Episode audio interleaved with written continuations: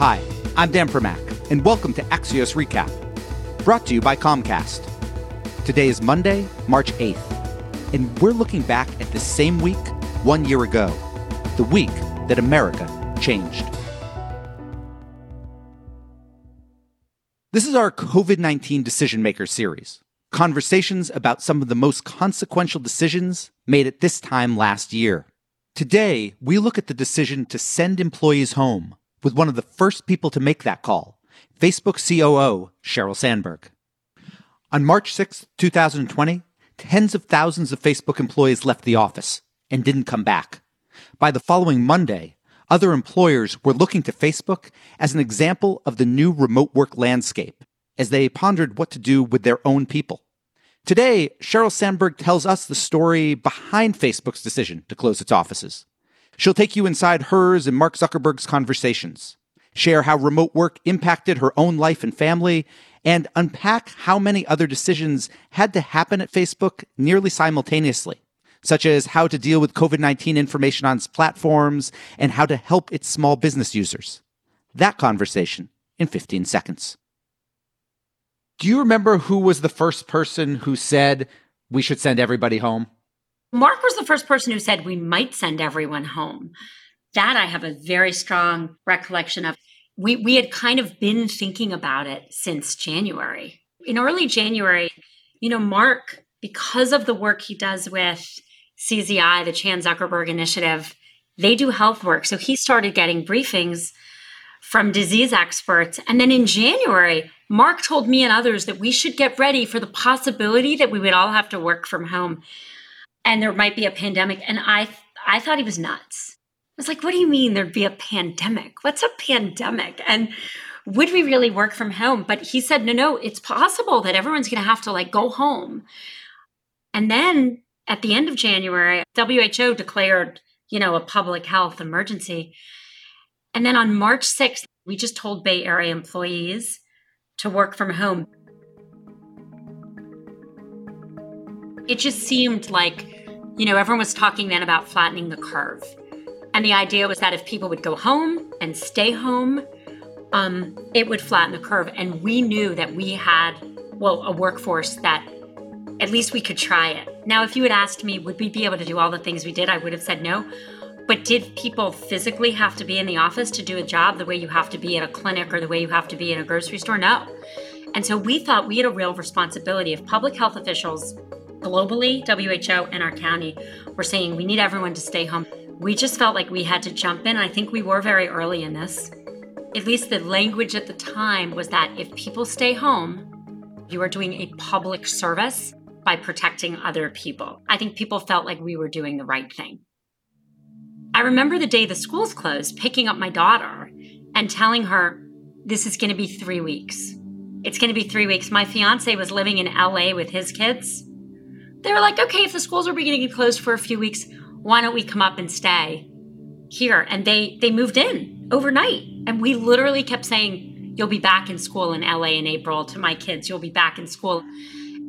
I don't know why I thought it was going to be 3 weeks. I didn't pack up my office. I thought we'd be home for a few weeks until the curve got flattened. Looking back on it, I don't know why I would have thought that. What could possibly happen in 3 weeks? We send people home very quickly. And then, there were some technical challenges. We sent our contractors home as well. Now, all of our Facebook employees have Facebook laptops and were equipped to work anywhere. Our contractors didn't have company-issued laptops, so we had some very basic tech problems of how do we get everyone a computer. We gave everyone $2,000 to just buy stuff they needed. That happened because employees were saying, wait a second, I don't have a monitor for home. I don't have the things I need to create a home office. And then, in terms of policies, we realized people needed additional COVID leave. I think we realized that weeks later. I have had two children. My fiance, Tom, has three. They range in age from 7 at the time, now 8, to 15 at the time, now 16. They're old enough to do Zoom school. And so while, of course, it was a challenge for us, I think we were pretty lucky. I think people who have much younger kids, and you really need to sit down next to them to make sure they do school, it's created a crisis for women in the workforce. I think you know this, but 2.5 million women have left their jobs. This is a health crisis. This is an economic crisis, but this is a crisis for women in the workforce. We've been watching very carefully at Facebook. Our attrition rates of women are not higher than our attrition rates of men. But I think that's because it wasn't just that we sent everyone home, it's that we put in place a lot of policies, which we were lucky we were able to do, to try to keep people in the workforce. So additional COVID leave. We gave everyone last year 10 additional weeks of COVID leave for you got sick, you have to do more with your kids, you have to do more with an elderly relative. Really, not a lot of questions asked. We said to everyone, we know this is unprecedented, do the best you can, but we're not going to tell you we care about your personal lives, but have the same review we always have. So we canceled our review cycle for the first half of the year. We just canceled it. We paid everyone out at above the normal company bonus. So everyone got their full and a little bit more bonuses. And I think that was really important because I think when you're home, when you're dealing with having to take care of kids, if you hold everyone to the same standards, they're not going to be able to do what they need to do for their personal lives. We just tried to move quickly as those needs came up.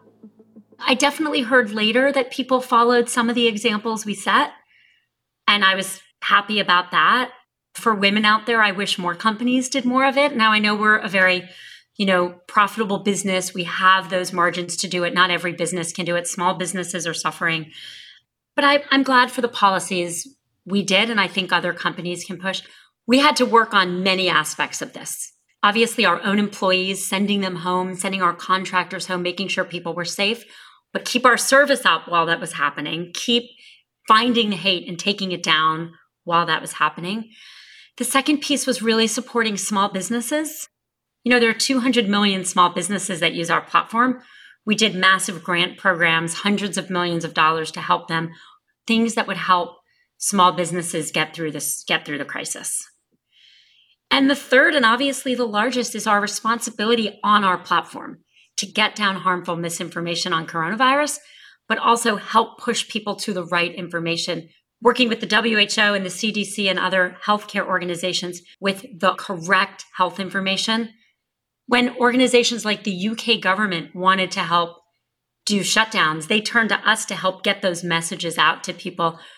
We have working relationships with governments all over the world. So for coronavirus, it was really the WHO and the CDC and other health ministries, as well as other governments around the world. I think I experienced the same thing everyone experienced, which is it was a real adjustment to being home all the time. I had to figure out how to work from home. We had to figure out how to communicate from home. I think meetings work incredibly well on Zoom and other video products. But I think what you miss is like that informal communication. So one thing I do is with the direct team I work with most closely, I started doing team monthly check-in meetings where we just all get on a Zoom and we go around and everyone shares what's going on in their life.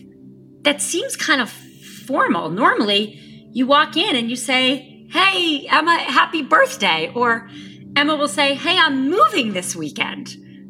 But you don't have those interactions, so I tried to create them. I've definitely tried to do more calling people one-on-one, and also just finding ways. I think I've struggled, and a lot of people have struggled with how to find any balance when you're always home. We've definitely had an issue trying to get people to take their personal time off, take PTO, because, normally if you went on vacation, you're on vacation. If the meeting happens, you don't call in now, no matter where you are, you can just dial into anything. So trying to take a day off is really hard, and we've really tried to encourage people to do it because people need those breaks. How many people do you think were impacted by the decisions you made that week and in those days? So God, how many people were impacted? Let's see. We had about 50,000 employees. We had tens of thousands of more contractors. In terms of small businesses, we gave hundreds of millions of dollars in grants to 30,000 small businesses around the world. And then we did another tranche later for Black small businesses, nonprofits, and creators. That probably hit thousands more. But probably the biggest numbers on Facebook are the people. We think we reach 2 billion people with the right authoritative information on coronavirus. A lot of people. Think of any of the decisions you made over those couple of weeks. How do you think those changed American life? Look, in these crises, companies have real responsibility. We have responsibility to protect our employees. We have responsibility to protect the people using our services and our products. If you had said to me, can people work remotely? We had talked about people working remotely before, and we didn't think it was possible. Now we are moving towards more remote options. I've done my whole life a lot of traveling for work, you know, and that was easier. And then I lost my husband very suddenly. There was a 6-month period where I wouldn't go anywhere. But then I eventually had to start traveling again. And as a single mom, and I have so much more help and support than most single moms, being away is still hard. I don't know what's going to happen with work travel. I don't know how much more we're all going to do, because it turns out Zoom works really well. Sheryl, thank you for joining us. Hey, I'm so glad you guys are working on this. I think this has changed the workforce forever, so thank you. In 15 seconds, we'll be back to revisit another moment from this exact date last March, which hinted at our political future.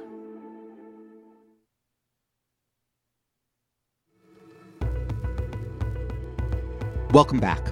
As we reflect on how one week in March changed the fabric of our society, we wanted to revisit something else that happened a year ago today. Whoa! I cannot believe how many people are here. Thanks all for coming out. That was Bernie Sanders, making what was, in many ways, his final play for the Democratic Party's presidential nomination. It was a Sunday night in Michigan, with AOC at Bernie's side. We want to start off today, of course, recognizing International Women's Day. Ahead of a set of 6 primaries on that Tuesday, including in Michigan. The next day, Joe Biden spoke in Michigan. You will be heard. And Michigan, I'm counting on you in a big way. With then Senator Kamala Harris, who had just given him her endorsement. I know Joe. And that's why I'm supporting him. And my final point then is this. A day later, Michigan voters picked Joe. The former vice president seized a commanding lead after major wins in last night's primaries. Those days pretty much foretold the rest of the Democratic campaign. Bernie had needed to win Michigan to stay competitive, and that week all but sealed Biden's lead in delegates, essentially giving him a mandate. And on the day that Biden declared victory, both he and Sanders canceled their campaign events in Ohio, scheduled for the following week. What was expected to be a boisterous night of dueling political rallies in Cleveland turned silent when both Bernie Sanders and Joe Biden canceled their plans. Those rallies called off because of COVID. The campaigns were going digital due to COVID. Tomorrow we'll have Los Angeles School Superintendent Austin Butner on to talk about his decision to send students home. Big thanks for listening, and to the team behind this series. This episode was produced by Naomi Shavin, Tim Shovers, Amy Padula, Alice Wilder, and Alex Sugiara. Research and fact-checking by Oriana Gonzalez. Dan Bobkoff is our executive producer. Have a great International Women's Day, and we'll be back tomorrow with another Axios Recap.